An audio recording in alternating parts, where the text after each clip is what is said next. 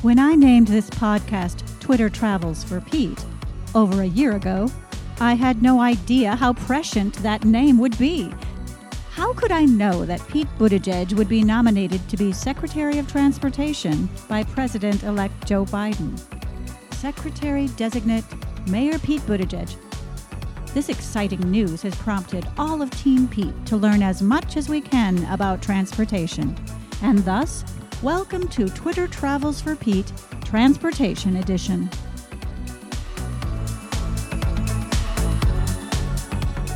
Today, we're going to be talking highways. And I'm so happy to have a transportation engineer here to help explain everything to me. Help me welcome Jonathan French, a transportation engineer who I found on Twitter. Hi, Jonathan. Hi. Well, welcome, welcome. Thank you. Good to be with you today. So I, I found you uh, because you had been responding to all this interest that we had about to learn about transportation since Pete was nominated to be the Secretary of Transportation under the, the Biden administration. And particularly, you had written a, a piece for Medium about specifically Pete and what he can bring to his that that position. The title is An Agenda for Highways and Bridges for a 21st Century Transportation Sec- Secretary. And that that was fantastic. And I thought, wow, I wanted to interview him anyway, and now this uh, this piece makes it a lot easier. but first, I want to ask you, since you're definitely Team Pete, and obviously you wrote about how uh, uh, what Pete could do uh, and what he should uh, focus on. I would like to just start out by uh, asking you about how you how long you've been supporting Pete and to what extent uh, you were involved in the campaign. Sure. So it actually goes back to the 2016 campaign. Um, I uh, I actually supported Martin O'Malley in that campaign, and when he kind of you know dropped out after the Iowa caucus, uh, it was kind of like, all right, well, what's he going to do next? And then everybody was kind of saying he was going to run for DNC chair. And so, kind of getting up to that point, it was, uh, you know, it, it, was all kind of speculation. And then he suddenly decided that he wasn't going to run for DNC chair and that he was going to instead um, support a young mayor from South Bend, Indiana, uh, named Pete Buttigieg. And, uh, you know, I had no idea who Pete was. Um, I did know that Liz Smith, was actually with the O'Malley campaign, so I, I was following her on Twitter as well. And you know, she kind of went on to you know Team Pete in the, in the earliest sense um, that there was a Team Pete. So I was following her Twitter and, and following Pete as well, and, and kind of listening to him and just thinking, you know, he, really, you know, how he got it. I mean, the his um, the way he communicated, the things he talked about, um, you know that it wasn't it wasn't the uh, you know the the Clinton versus uh, Bernie camp that you you were always hearing. It kind of cut through all that and just you know just laid everything out so eloquently and just and, and he he was you know a, a, you know a kind of a policy wonk just like kind of I am, and it just it just really fit. I mean, so you know he so I immediately kind of gravitated and, and started you know posting some things on on Facebook and, and just following more and more um, you know, I was disappointed when he dropped out of that. Um, but uh, you know, I was like, all right, well, now kind of what's next for Pete? What's going to happen? You know, is he going to run for you know something maybe in in 2020? Maybe he'll run for a representative or something and kind of work his way up. And so we were getting you know 2000 uh, you know end of 2018ish was coming, and I, you know you you get the presidential candidates starting to declare.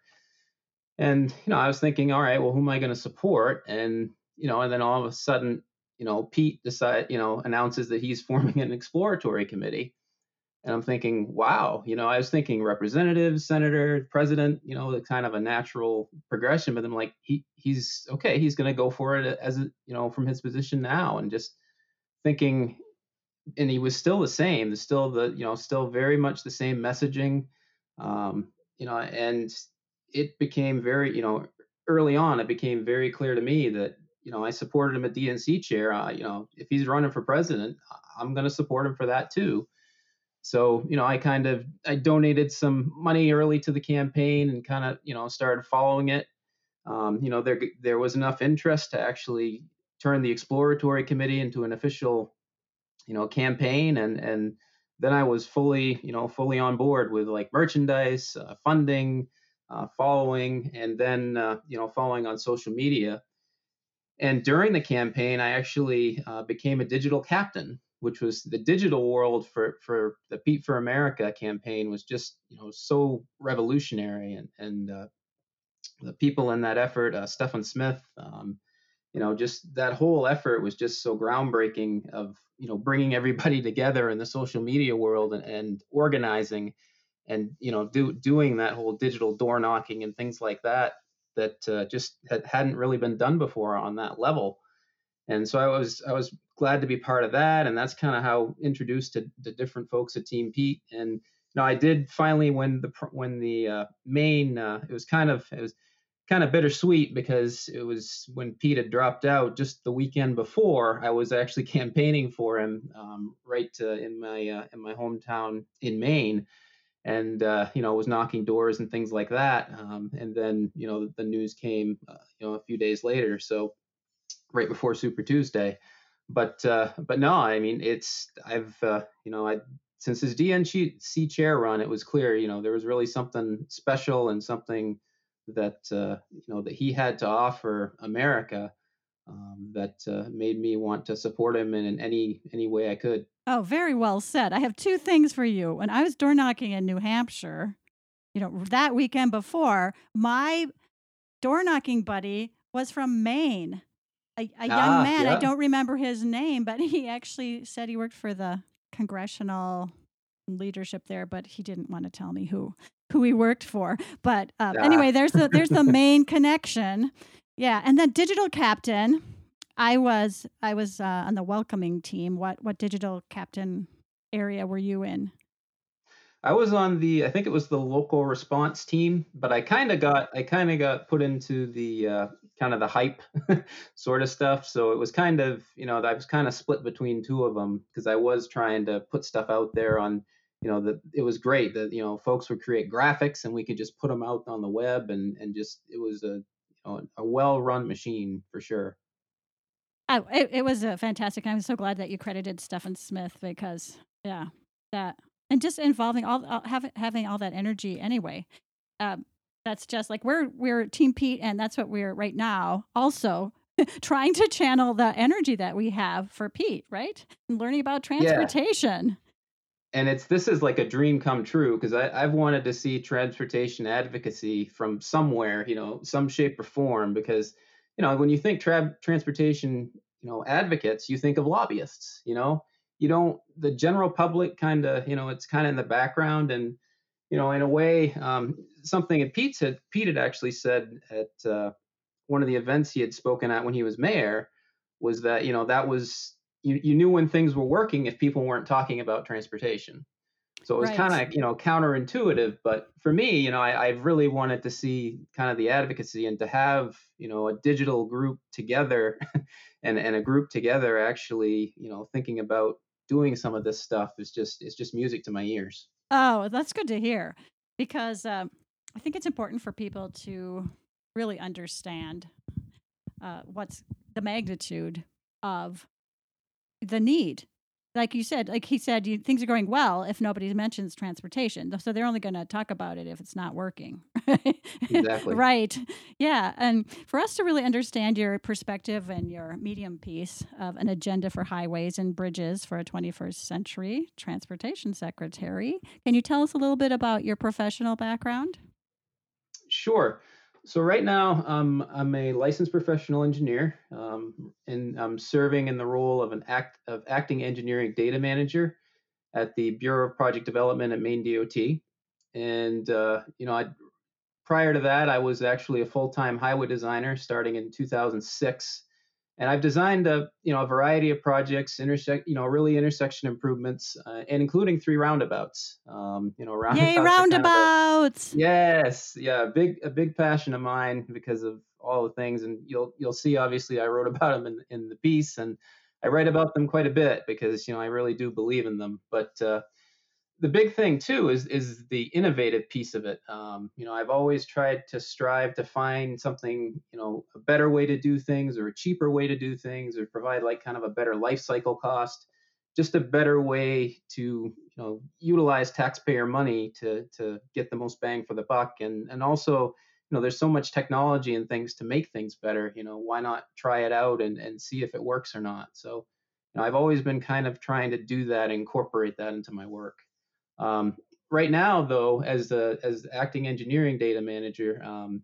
kind of my main charge is doing uh, upgrading our um, design software, our, our computer aided uh, design software, eh, our drafting uh, software, and so right now, so that we can produce the digital models for construction, because that kind of that's the up and coming trend right now is having digital models out there instead of paper plans that everybody used to you know was used to relying on. And actually, part of Federal Highways Initiative, they have something called Every Day Counts. Um, and that's under the Center for Accelerating Innovation, which resides, resides under the Office of Innovative Program Delivery. So, under that huge flow chart, um, they've got this initiative that touches all the state DOTs, and they really encourage um, the DOTs to actually take a look at different things. And one of those things is called digital as builts. And what an as built is, is you design something then it goes out into the field and it gets constructed but the plans that you have out there um, or the model that you have out there may not have encountered um, you know there might be something a field condition that you may not have thought of like there may be a utility line somewhere or something that just wasn't covered in the survey that you had had uh, got out there um, to design. So you you actually need to have what was actually built out there recorded as well. So we have what's called an as built so folks can rely you know future down the road if you want to look and see oh okay what was actually built here? You know if you look at the design plans you may not get that. So that's why we have these as builts oh but fascinating. now yeah now there's a thought that um, we're going to make these digital models. So now not only you won't have paper plans anymore but you'll actually have a 3d model where you can go in and see everything you know kind of in a 3d format and then also to update those while they're in the field constructing so they can actually make comments on the model or adjust the model.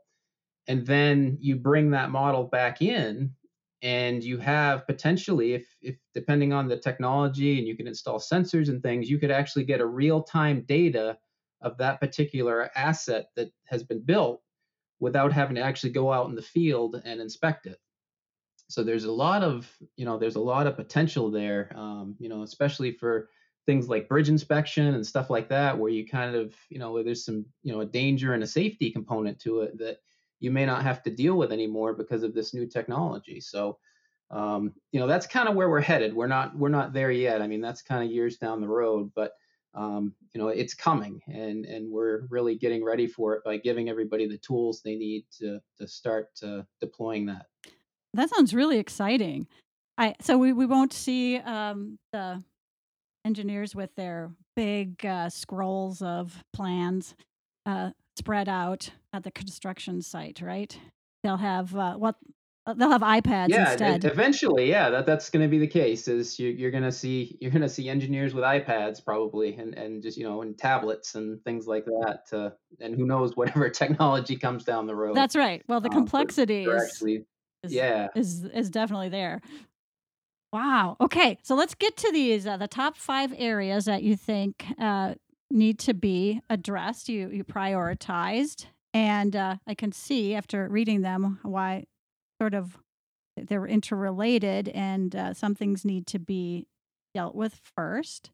So the first thing that you have is I want to make sure uh, number one, implement user fees for vehicle miles traveled to fix the Highway Trust Fund. So that's called the VMT, Vehicle Miles Traveled. Yep. So this has something to do with the how the gas tax just uh, is obsolete. Should be obsolete. It's becoming obsolete. But I'm going to let you yeah, take it. sure, it's it is obsolete. I mean, we're we're relying on a you know a 20th century method because now we're in the you know the 21st century. But and you know that was back when you had you know plenty of vehicles on the road that you know didn't have great fuel capacity so people used a lot of gas gas was you know fairly inexpensive so people you know filled up quite a bit and you know we were you were able to generate the revenue that you needed to to do the work um, that that uh, had to be done. Um, but that buying power kind of has slowly eroded because one, we're getting more fuel efficient vehicles, which is a good thing for consumers, obviously, because they're not having to spend more on gas. But the other issue with it is that there's hybrid and electric vehicles now. Um, so, you know, to try to deal with climate change, right? So there that uh, that component of it really wasn't factored in and you know as as those vehicles increase as we're trying to do more for the climate we're now reducing the money that we actually have for roads so we need to figure out something because eventually you know if we try to you know if we, we try to uh, you know get these vehicles to the point where we're getting you know 50 plus miles a gallon all the time we're not going to have any money to build you know to build the roads and fix the roads that they're driving on so you know, really everybody kind of has seized vehicle miles traveled. Um, they've piloted this in Oregon and, and California and, and, other states are really looking at it. And Federal Highways awarded money to take a look at it. So it really seemed like we're headed in this direction. And Pete, during the campaign, really, you know, he he basically said, "Well, yeah, let's do this."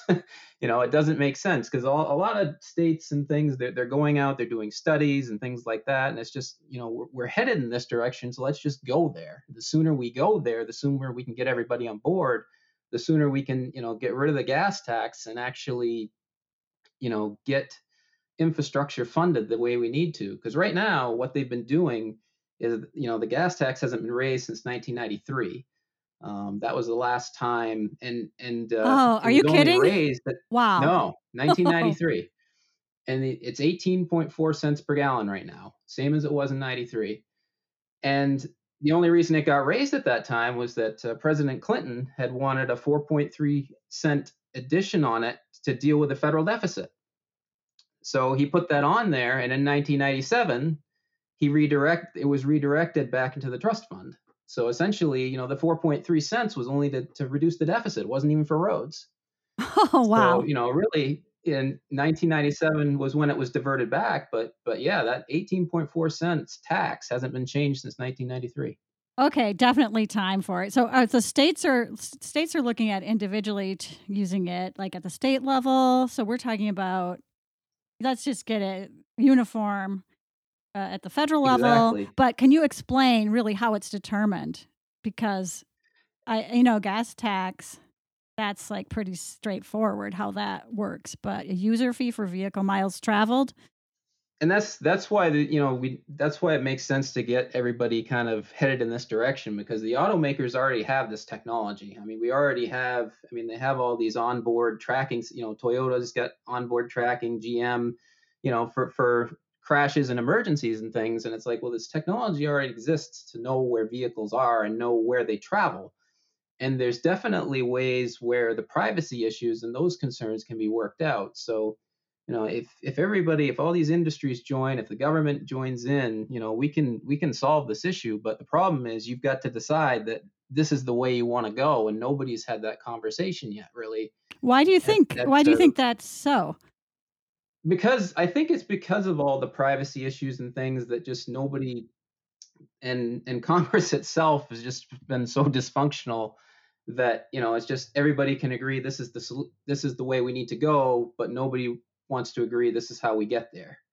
So it's just you know that sort of thing, and and states have been kind of scratching their heads because you know a lot of states are trying things out and, and they've actually raised the gas tax themselves because um, that's the thing too i think we're going to have to talk about too is that you know we're not going to get to vehicle miles traveled right away so that's why we need to get there now you know we need to start moving in that direction because if we don't you know we're going to keep losing our revenue and we're going to have to keep figuring out how to bail out the highway trust fund all the time. So you know it just it just makes sense to get there now. Um, you know pete was like let's get there and let's start you know let's start going in that direction so we can actually get this thing moving to the point where you know we can start developing technology and, and getting it because because you got to develop the technology then you have to deploy it. I mean you have to potentially go to gas stations and i think that oregon actually has something where if you where that uh, they've got a couple different um, services that you sign up with and and they are the ones that you know bill you for the for the mileage fee and when you gas up you're not actually charged the state gas tax So, oh, okay. Yeah, so there's there's a lot of retrofitting and things that need to happen, and, and the auto industry needs to be on board, and, and just so many parts need to come together. So, but it, it's you know it just it takes a while to get there, so you've got to get it started, or else you'll never get. It doesn't mean it can't be done.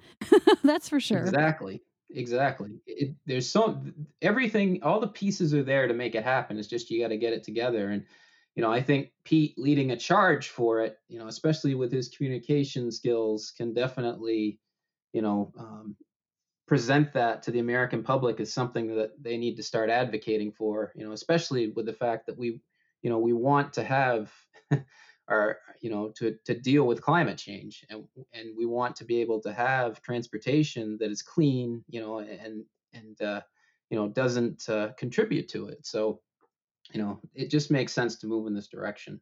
Yeah, but you you still need to pay for the, the highways. so exactly.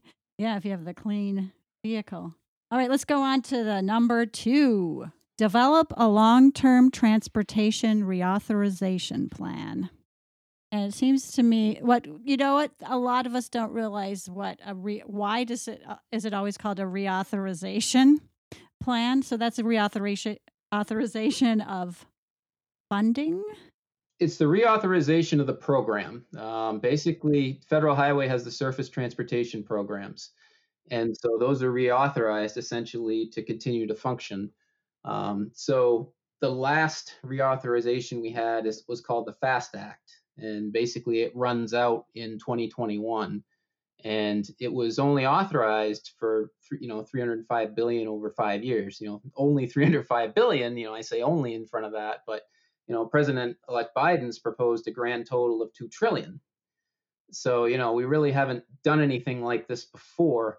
Um, so, you know, one of the things I've noticed is you can put a lot of money towards something, but you've got to have the resources in order to do it. Basically, the uh, American, what was it, the American Re- Recovery and Reinvestment Act, uh, or the AA, ARRA, um, that actually, um, in 2000, I think it was 2009, when that was put forth, you know, the stim, everybody called it the stimulus package. You know, there was a lot of money there, but the problem was it had to be spent right away.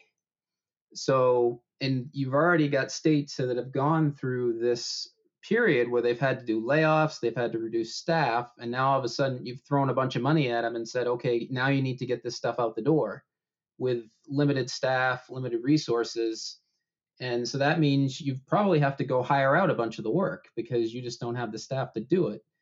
And, you know, so it, it kind of puts the public sector at a little bit of a disadvantage.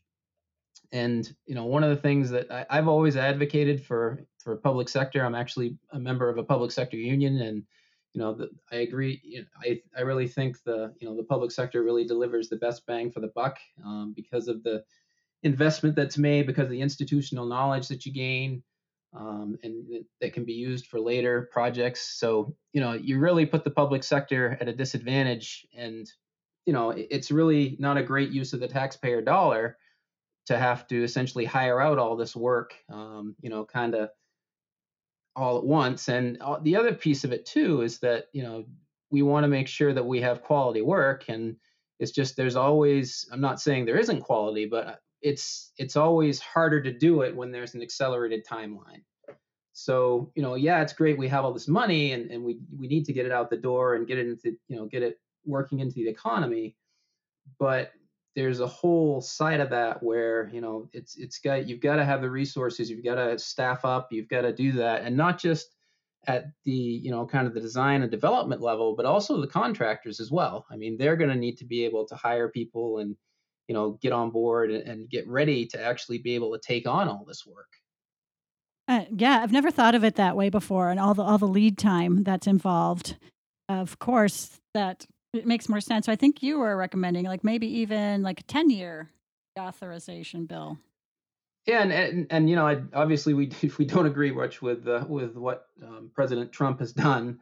Um, but the his his big infrastructure idea, um, you know, the, the whole one trillion with you know basically very little federal money put into it and everything coming from matching private investment, um, that was actually spread out over a 10 year period. So we haven't really done anything like that before, but we haven't had this giant chunk of money, you know, thrown at um, infrastructure either. So, you know, with, with such a huge chunk of money trying to do all this work, it really makes sense to spread it out um, to basically, you know, if, if you want to put a stimulus package out, that's fine, but you know, kind of limit that to a certain amount that's actually, you know, is actually doable and then put all your kind of your bigger projects and kind of your more long-term things that will really generate your economic development in, in your jobs and things like that throw put that into you know a reauthorization ah okay well i'm still trying to wrap my mind around this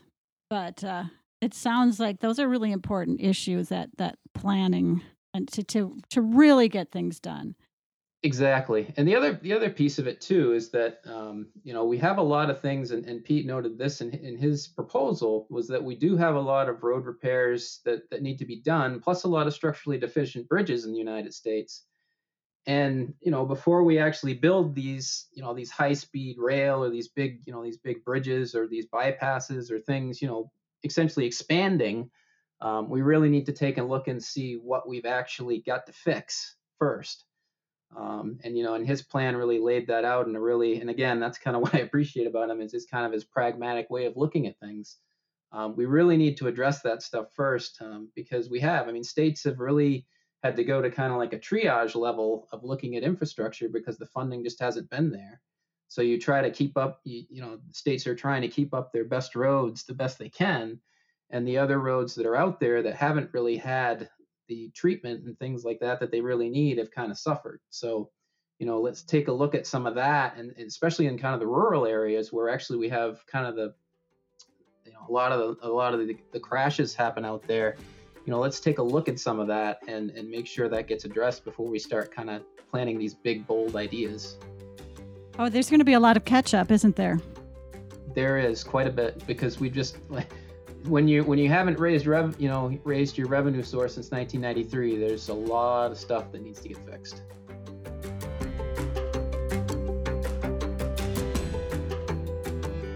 Okay let's go on to your number three which is adopt vision zero for the federal highway administration. And i had never heard of vision zero but uh, that's just because i haven't been following these things uh, so tell us, Vision Zeros means no more traffic deaths. It's a safety a uh, program. Can exactly. you tell tell us about that? So Vision Zero is the idea of vision of no highway deaths for all users, your vehicle, you know, vehicles, pedestrians, cyclists. Um, basically, it started out in the Scandinavian countries, uh, Sweden.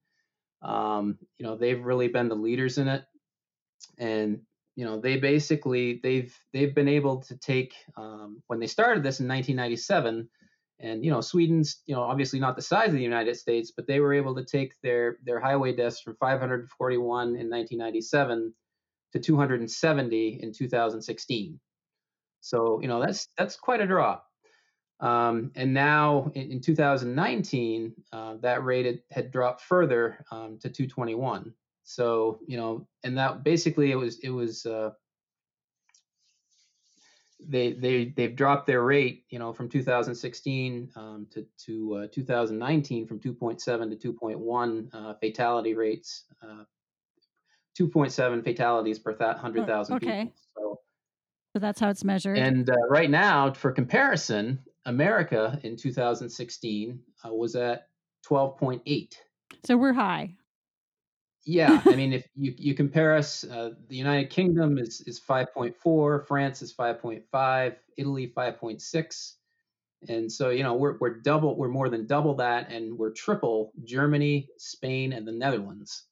So there's a lot more we can do to save lives in, in the U.S. Um, you know, but uh, but we've got to kind of decide that this is where we want to head. Um, the National Safety Council, which is kind of a nonprofit um, they've actually kind of uh, you know of they've adopted this idea of uh, by 2050 um, that uh, that we would be able to get to that number of zero.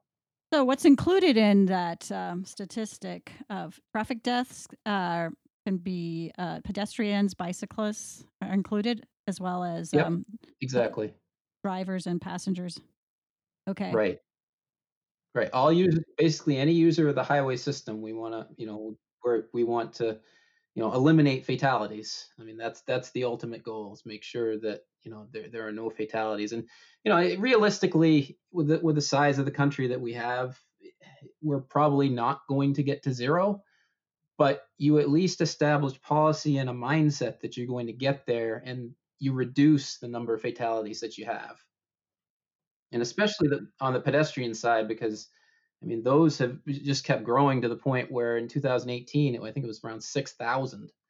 So it's just, you know, we've we've got to do something to to to make people safer. And I I was pleased to hear that uh, that uh, the uh, secretary designate uh, this morning on uh, on Morning Joe uh, MSNBC he had mentioned that safety was going to kind of be the number one priority of of the U.S. DOT. So um, that's something that I, you know I'm really looking forward to. Yeah. So, well, I was just wondering what your take on that. Why the U.S. lags behind? Is that is that primarily be primarily because we have not uh, adopted this Vision Zero, or are, are there, uh, in addition to you know not uh, proactively working on it, are there other things that are sort of unique to our um, our vast, diverse country here uh, that kind of uh, m- make us more dangerous? I think I think it's you know it's a lot of things. Funding is a big one. We just we haven't put we haven't funded you know um, infrastructure appropriately. So the fact that we can do all the things that we need to do to improve safety, um, that's kind of the, the, the biggest one. So you're saying and, that we know you we know what we need to do to make things safer. There's just hasn't been enough money. Exactly. Okay and the other thing too is that you know the, some of the methods that we're using too are, are really we've been kind of doing the same thing for a number of years and um, you know we're, we're kind of slow to the innovation piece of it. So you know we're, we're getting there. Is that also funding or um, planning um, or just it could be yeah part of it could be and, and part of it is kind of uh, a uh, basically a, a, comfortable you know we're comfortable with what we have as far as the mm-hmm. the uh, technology or the the uh, traffic control that's out there you know we're kind of everybody's used to a certain way and when you introduce something new that may potentially be safer people are more apprehensive. Right so it's uh it's not uh, an area where you can make a lot of quick changes. Which which kind of uh, I, I don't know I I don't know if you were ready to go on to the next one, but uh, roundabouts are definitely yes. was the next thing roundabout advocacy and implementation, but that's definitely related to um, safety. And um, exactly. So, so that reminded when you say you, it's it's difficult to make these big changes, right, and have um, them accepted. And in fact, um, you know, I suppose when people don't really know how to use roundabouts, that then that increases the, you know, traffic accidents for a while. Um, uh, that just made me think of that when you said, "Oh, well, you have to be careful. Like if your things are already established and the things are going well, that you know, if you put something like roundabouts in the mix, it's, uh, it can be it can make it worse better than uh, rather than better at first. But you know, that's just my my yes. take on observing people who don't know how to drive uh, through a roundabout. Observing that is kind of scary sometimes, but I think people are starting to learn um, how to they, how they to do are. it. Um, yeah, there are a lot of there are a lot of roadblocks out there. It's interesting because, know, I, as I as I wrote, um, basically the traffic signal came in like the turn of the turn of the 20th century. The first one was installed in Cleveland in, in 1914 and by the 30s and 40s they were commonplace. You know everybody kind of knew how to use them um, you know and it's because they were basically you know they, they were kind of a sort of a campaign to do it. And if you think about it um, you know in, in television shows books media toys you know kids the first thing you learn you know one of the first things you learn is stop and go with red and green lights. You know and you don't see that with roundabouts. You know the only thing you know you see them in like kind of a, a, movie or viral video clips or something like that but you know there, there's not that same level of integration. So you know people you know the first time they see a roundabout is probably when they're doing you know if they've got one in their town or if they if they're if they have one in their town because you know we have, we have 7,000 or so but they're still not everywhere.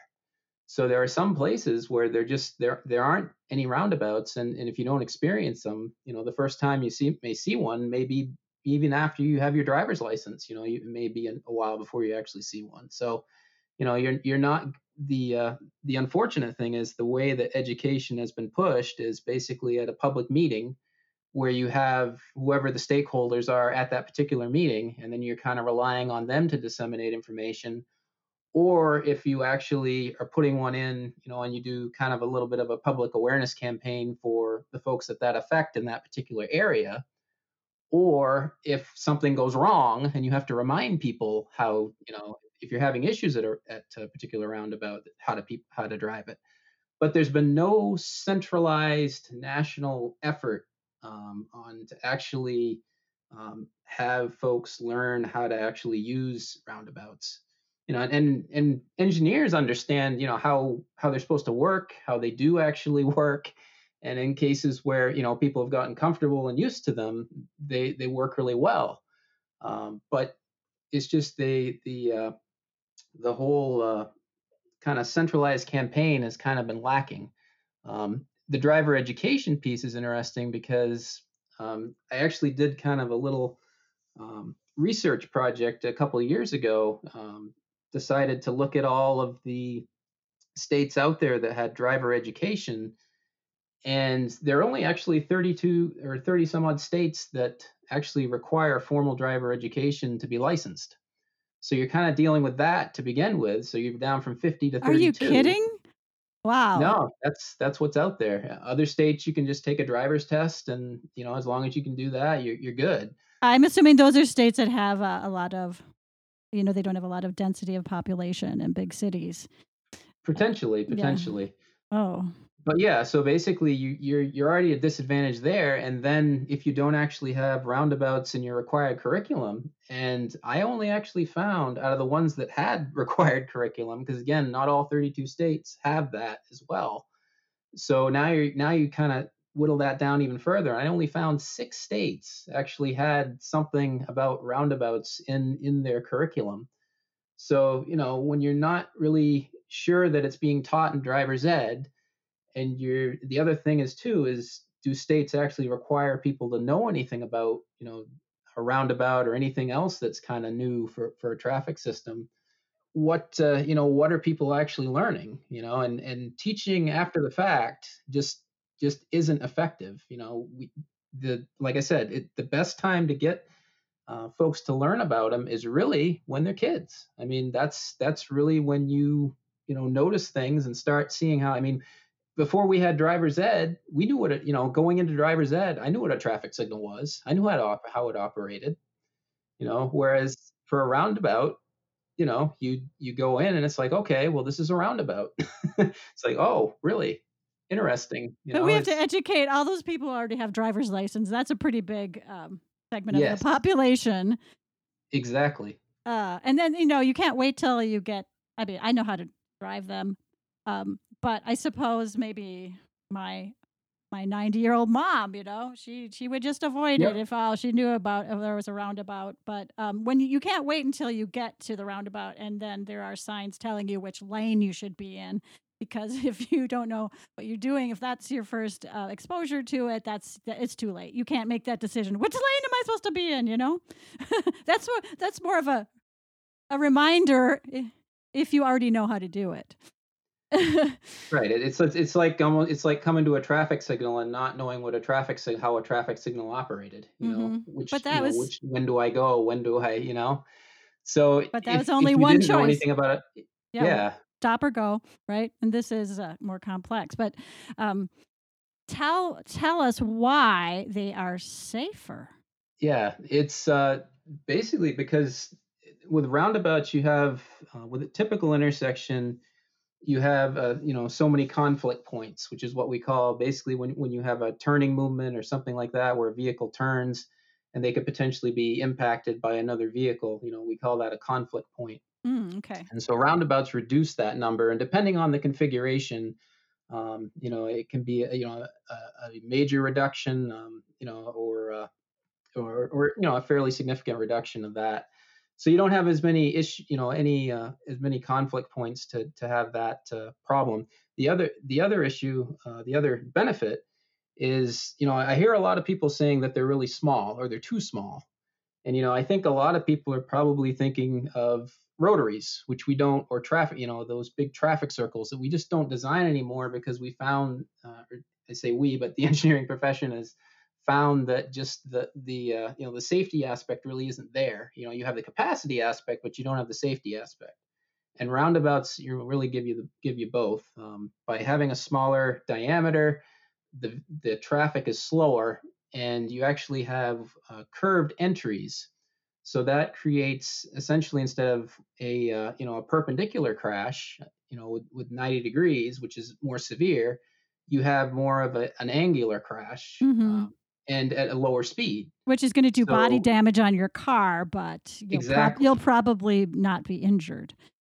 Exactly, and that's that's the thing. It's that that safety aspect of them. You you slow traffic down, but you keep it moving. That that's the beauty of the roundabout, where you're not sitting there waiting. You know, that's the worst thing is you come up to a rural intersection at, at night, no no traffic's around, and you have a red light, and it's just so you know with a roundabout you could nothing's coming you just you proceed into the circle and you're on your way so it's uh, you know there's there's so much more efficient um, you know and and the the idling thing i mentioned too you know with the reduction of idling it's a reduction of emissions ah yes i was just going to ask you about the climate yeah they're aspect. good for the they're good for the environment and they save gas um, the city of carmel has really seen a huge um, you know savings and i think um, they had mentioned, I think it was like 24,000 um, gallons of gas. Um, it was, uh, you know, an extraordinary number. But, uh, you know, the more roundabouts that we implement, you know, the better our environment's going to be. And the roundabout also offers the ability for green space. So you have that ability, you know, that that kind of that placemaking piece of a community as well. Um, you can, you know, really put nice landscaping and things around there to really beautify a community and provide gateways and you know they, they really are um, you know kind of that that placemaking uh, um, device uh, that, that, a community can use to, to increase safety better the environment. And the other thing is the resiliency. Um, one of the things i know the administration is talking about is making our infrastructure more climate resilient um, kind of, for example, up here on the East Coast, we're supposed to get this, uh, you know, this big windstorm on on uh, Christmas Day, and you know, with with high winds, that's going to potentially take knock out power um, to a significant portion of the state. And we have all these traffic signals, so all of a sudden, all these traffic signals are going to go dark. So, with a roundabout, it keeps working you you you know there's no uh, you know you don't have to worry about electricity to operate it. And basically if it's not submerged it functions. So you know any kind of weather it's it's still going to work. So you know that that climate resiliency is a is a big piece i think uh, you know another big selling point. And and the other thing too uh, the pedestrian piece of it um, roundabouts are actually one of the most pedestrian friendly intersections because by essentially putting in what's called a splitter island, those islands uh, that divide the different directions of the road um, coming to and from the roundabout, you actually, um, pedestrians only have to cross one lane at a time. So it's a lot safer for them because traffic's slower. They only have to cross one lane and look in one direction. And, you know, it, it, uh, it things, makes things a lot less stressful um, crossing a, a two lane roadway at, at a potentially busy time uh, the roundabout really really does make things better for pedestrians. Well, I'm looking at the photo that you have included in the medium piece of this beautiful roundabout, and I can see, easily see that what you're talking about for the pedestrians. But what I'm finding as a driver in areas that are not, you know, pedestrians really aren't around as much, that I'm surprised when there is a, a pedestrian. so th- that's going to yes. have to be part of the education as well. It's just like not expecting as you go through that roundabout that all of a sudden there's going to be a pedestrian there that you need yep. to slow down for. Or that you need exactly. to stop for. I don't mean slow down. you need to actually right. let them pass. Yep. Uh, but I want to talk about, like, as a driver, like the benefit that uh, the people who, you know, if they're opposed to this just because maybe they don't like the construction, they don't like to have to, you know, have like the change. But there, we've uh, had some uh, um, a, project near me, which I could say is kind of more in a neighborhood. Uh, it's not a huge highway, but um, so there are several roundabouts in a row down uh, Lyndale Avenue in, in Minneapolis and Richfield, and uh, some of that one of them is really small and my husband was just saying like oh you know did they need to do one there? And i said well you know that was the most annoying traffic light because the ones where it's like you have to wait forever and there's nothing there's no traffic coming exactly. So what i wanted to say as a, a driver is like the my whole experience of going through that area has reduced stress. Not that waiting at a traffic light is stressful but i don't know um, I don't yep. know what, what word and, to use, but to just be able to flow through there. and you're right about the um, landscaping and the you can have these areas for you know beautification. I, I guess you know uh, what what word you used, but that just makes you feel more relaxed as a driver driving through there, being you know seeing the plants yep. and uh, just being able to get get uh, through there. And um, I think anybody who's resisting it uh, doesn't realize that you know once you get used to it that you're going to like it better. Right and it's just it is i mean it's just everybody's kind of ingrained into okay there's a problem we need a signal. So it's just it's getting people past that that a, that a signal may not necessarily one it may not be warranted because there are certain warrants to actually have a signal put in um, because sometimes signals can cause more problems if they're not actually warranted. So you know so one it's got to be warranted but two it just it doesn't provide you know the safety benefit the um, the walkability the environmental benefit. Um, the other thing uh, you know that uh, the um, ohio university uh, their risk institute came up with was that roundabouts were one of the best ways to reduce distracted driving because that's that's a big issue. Um, there have been there were no fatal uh, from the studies they did. They said there were zero fatal crashes from distracted driving um, at roundabouts. So, you know, that's you know, and it makes sense at a roundabout. You know, at a, at a traffic light, you can you know stop, look around, do something in your vehicle. You know, mm-hmm. and, and, you know you may not you know, or, or you, you're doing something in your vehicle and you may kind of just blow through a red light or something like that. Whereas at a roundabout, you have to be aware of the traffic that's that's coming into the circular into the uh, circulatory roadway that that circular roadway. And you know just be aware of everything around you the pedestrians coming and things. So it really makes you think and you know and, and have to keep keep your eyes on the road and, and keep your eyes you know where they need to be instead of in your vehicle kind of you know doing something else which you can do while you're sitting in a red light or you know, or, or, think you're sitting at a red light and all of a sudden it's turned green. So, you know, the, the opportunity for distraction is, is less at a roundabout. So it really does make sense that they are an effective uh, countermeasure. I used to uh, time the all the, the lights on my commute to work when I used to commute, and the, okay, this one's the long one. So this is the one where I can like do my little task and then oh this one's only 15 seconds and so you know really even though it seems like it's going to be long it's not long. So uh, I'm not going to be able to do that too much longer.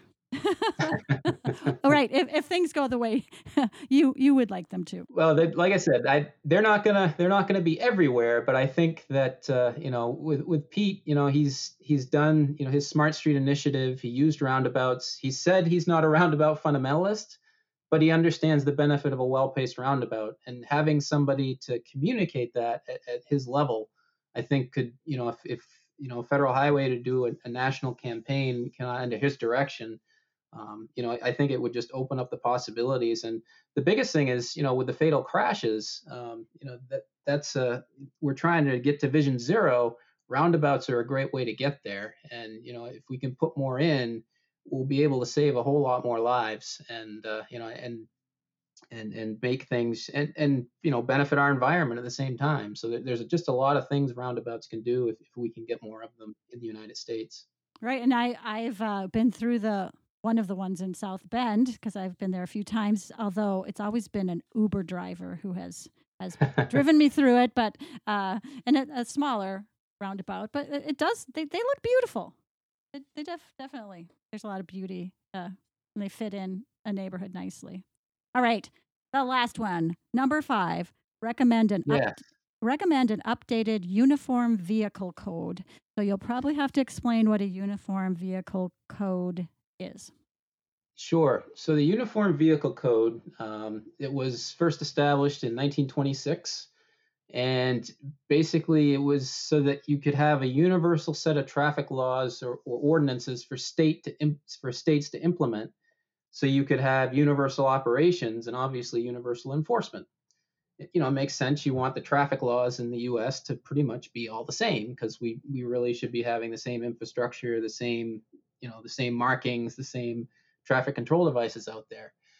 So, you know, this this uh, this codes existed, and then this committee, the National Committee for the Uniform Traffic Laws and Ordinances, um, was actually made to be responsible for updating that starting in 1948. And they produced as infrastructure changed and different things uh, were developed. Um, the committee updated the code, but in 2000, they went on hiatus because they were no longer funded. So the uh, the the uh, code, the responsibilities of updating it was passed on to another committee, um, the Committee for Uniform Traffic Control Devices, and they maintain what's called the Manual for Uniform Traffic Control Devices, and that's basically kind of all the signs and, and signals and, and, guidance for all of that. Um, for all of the states, um, they they rely on this to you know to make sure they're in compliance. And while they that committee had proposed a draft update in 2015, there really hasn't been a formal update to that code since 2000. And that happened to be again going back to roundabouts, that happened to be right at the start of the implementation of roundabouts across the U.S. Um, really, kind of the late 90s was when they started um, coming in to, to, kind of fashion uh, by uh, by you know traffic professionals to try to solve issues. But uh, you know, since 2000, we've had a lot of roundabouts, and we've had a lot of other things too that have been developed for you know for traffic, uh, for traffic control and safety. But since there've been no updates to that, the vast majority of states are trying to use non-specific language from previous updates of the code. And again, in that 2018 uh, kind of fact-finding um, research that I did, I was only able to find 11 states um, for going back to roundabouts again, that actually mention roundabouts in their motor, motor vehicle operation laws. And the ones that did have it in there weren't all consistent either. So now, you know, you, you're supposed to, this uniform vehicle code exists, so all these traffic laws are supposed to be the same. But because there have been no updates, states have kind of taken it on their own to make sure their enforcement has the tools to have proper operations so everybody's safe and a roundabout. But because that hasn't existed, you know states have done this on their own and now they're inconsistent with the other you know with the other states that haven't done it so some states have done a really good job uh, of, of updating and some states you know probably haven't done anything um, correct. Okay yeah so having some sort of a uniform. And if you go from state to state as a driver or you know or as a you know a, a, a motor carrier going from state to state you've got different rules now at these different roundabouts you know so you don't really you know you don't know what you're in compliance with or not and that can make things kind of confusing for folks so you know there really does need to be some sort of standardization there and you know i i, I hope that under uh, you know under pete that uh, potentially something can happen whereas either that committee reconvenes the older committee to actually do a code update or the committee it was passed on to actually you know has the charge to develop something so you know i'm, I'm hoping that uh, that pete may be able to or under his leadership, uh, something can happen there. So could you give me an example of like, is that something like uh, not switching lanes in a ro- uh, roundabout or the sort exactly. of thing? That's okay. that's one of them. Um, the standard one that was in the previous the 2000 code was essentially just for a a what they called a rotary, um, you know, a rotary or traffic circle, and it was basically that you could, you know, basically you could proceed one way around a, a uh, you know an, an, island in the middle. Uh, basically, that was that was it. That was all that was there for for quote roundabouts was that you know an old language for rotary or traffic circle. So, and there's just so much. I mean, that whole thing that you mentioned, you're not supposed to switch lanes. Um, in some cases, certain roundabouts are designed so that a tractor trailer takes up both lanes as it goes around the roundabout. So you're not supposed to really be beside one when that happens. So just a lot of operations and things that you know enforcement really needs to have the tools to be able to properly enforce it. Um, you know, otherwise, you know, people are just going to continue doing you know certain behaviors because they think they are doing what they're supposed to be doing. Right. I mean, yeah, they they're most people have, are acting in good faith. So that's all part of the educational part of it. Yep. Oh wow. Exactly. Oh my gosh. There's so much. Oh, this has been so interesting talking to you. Um, so those are the five areas, and I do urge people to read your entire Medium piece because it's fascinating and it's very well documented, and you have links to lots of everything that you're citing. You've mentioned Pete a lot in in each each of these and how you think he can address these based on you know his what he's done in South Bend, but also what posed primary campaign and his communication skills. Uh, do you have anything to add? Like, I mean, we we of course we're Team Pete. We think he's fantastic. How is he uniquely suited for the position of Secretary of Transportation? Well, besides those communication skills, like I said, we've really, you know, the, the transportation sector has really needed a strong advocate, um, you know, for for transportation and infrastructure in general. And you know, I, I, think Pete's really got the communication skills to really reach folks to to, to advocate for transportation. Um, but the also his, you know, his mayoral experience too. Um, the innovations he's not been afraid to try, um, such as the smart streets, such as the you know the roundabouts, and he's proven that they work and that they do spur the development that he said. Um, but the other, the fact that he's from South Bend, Indiana. You know, he's not from Los Angeles, California, or New York City or you know one of these big or Chicago or you know one of these big cities. So he's you know he's he can identify with a lot of these smaller um, you know cities and, and rural areas that are really trying to develop their their transportation infrastructure. You know he can really provide some representation there. And the other thing is that he inspires people. I think we know that. And you know I think he'll bring a lot of inspiration um, not to just within you know the, the the U.S. Uh, Department of Transportation and the employees there, but you know all the people that transportation touches, all of the you know the state DOTs and things like that. I think he can really inspire everybody um, within you know transportation in the United States to you know um, decide that you know we have a chance and this is our opportunity to really get something done to that we've never really seen before since probably the time you know in the 50s when we were building the interstate you know we've really got a chance here to do something really special and uh, you know and, and uh, pete can lead the way for us. Well i'd love to hear you say that. That's really exciting. Well i'm, I'm looking forward to i'm looking forward to all that happening. So you know what? I'm going to have to let you go pretty soon but my last question for you let's dream big. What's the dream for the future? The future development uh, future of of uh, transportation engineering and highway design well, I think you know, like I said, I think I think we're going to get to the point where we're going to be working with a lot of models. Um, one of the things I think that a lot of people aren't talking about is the research for green materials um, in actual road construction. Um, that's kind of something I mentioned in the piece. Um, you know, we've got a lot of right now. You could drive on a road; it's either asphalt or concrete, and most of the time, I'm guessing it's pretty much it's probably just asphalt. It's probably um, you know, it's, it's about 94% of our roads are asphalt. So, you know, that's not really a green process. It's not really green friendly. There is some recycling that's involved, in, you know, in some of those treatments, but, you know, we really need to kind of find if we're going to move on from fossil fuels, then stuff we drive on really needs to move on too. So finding that that kind of that next thing, you know, what are, what can we build roads out of, and you know what technologies are out there um, I know they're doing a lot of research about that in Europe, but just in the U.S., you know, there's so much potential to do some materials research and things, and there's more things that we could be doing, I think, in that regard. And I'd, I'd really like to see that. And the other thing is, uh, you know, we're really electric vehicles and autonomous vehicles. You know, that's kind of the future, eh, but a real big focus on electric vehicles.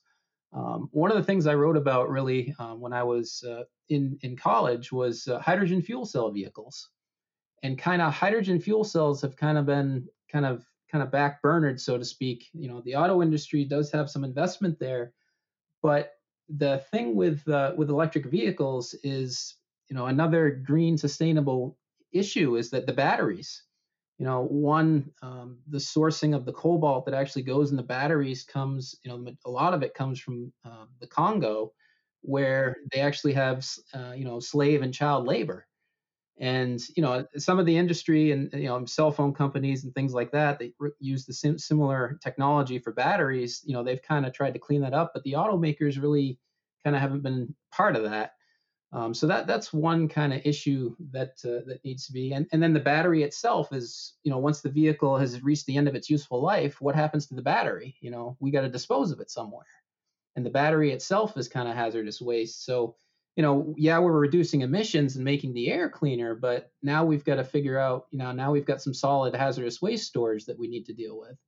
So, with the hydrogen fuel cell, pretty much, you know, you don't have that issue because the fuel cell itself essentially is the battery, and it creates that. It still has the zero emissions. Um, the issue is the expense. That's been the biggest kind of the the uh, you know the technology. There there are fuel uh, stations, hydrogen fuel stations, kind of popping up across the U.S., but they're just not getting the same push that electric vehicles are. Mm-hmm. And I mm-hmm. think you know if you get if you develop the technology and you can kind of have hydrogen fuel cell vehicles compete against electric vehicles, and then the two can really better the technology to to really you know get the most out of each.